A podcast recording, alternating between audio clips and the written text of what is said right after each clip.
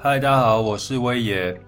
我从二十六岁到三十二岁开火锅店的这六年啊，什么奇怪的人都遇过，所以现在朋友都说我看起来个性好像很淡定，然后 EQ 还蛮高的，应该都是那个时候修炼出来的吧。其中呢，遇到吸血房东是我最难忘的创业经验之一，所以今天我就要跟大家分享我遇到吸血房东的故事。在找火锅店店面的时候呢，我找到了一家一个月租金十六万的呃店面。那时候我因为考虑到投资成本还有回收的时间呢，所以我希望跟房东签约至少三年以上。但是啊，我的房东坚持只签一年，他说一年一签，而且还保证说他不会随便乱涨价，也不会不续约。我这房东是一个六十几岁的地主。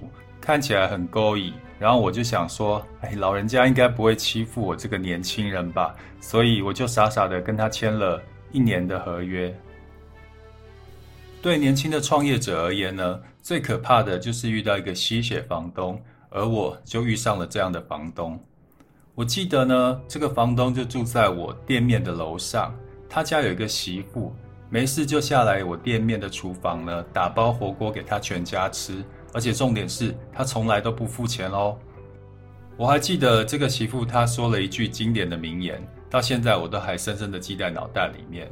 她说：“因为我公公租了你这家店面，你们才有饭吃。”哇！我听到这句话，我就已经觉得大事不妙了，我好像进了火坑一样。在准备续约的前两个月要谈续约的时候，这个吸血房东的嘴脸就跑出来了。他跟我讲说：“你们生意不错啊，所以我要把十六万的租金涨到二十万，一下子要调高了二十五趴。”我记得我拜托了好久，然后房东还是不答应。有一天晚上，我的店打烊了，我买了好多伴手礼，然后跑到楼上想要拜托我的房东不要加我的租金。我永远都记得那一天晚上发生的事情，就好像八点档才会有的剧情。那天晚上。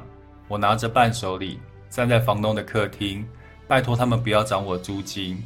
当他们全家呢看着电视，吃着桌上的西瓜，没有一个人正眼看着我。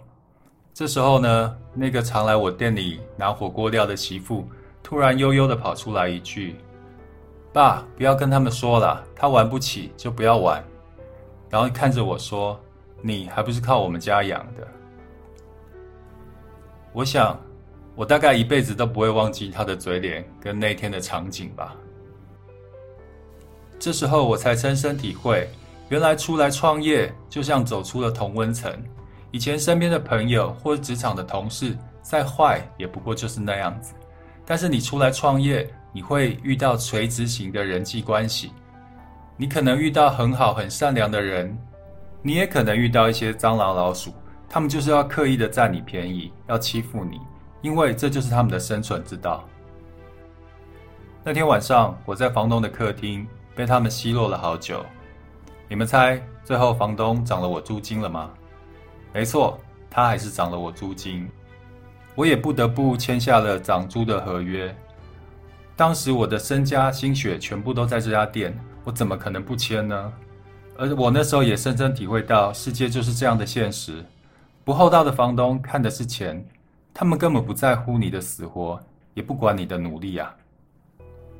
这应该是我开店之后遇到的第一个大事件。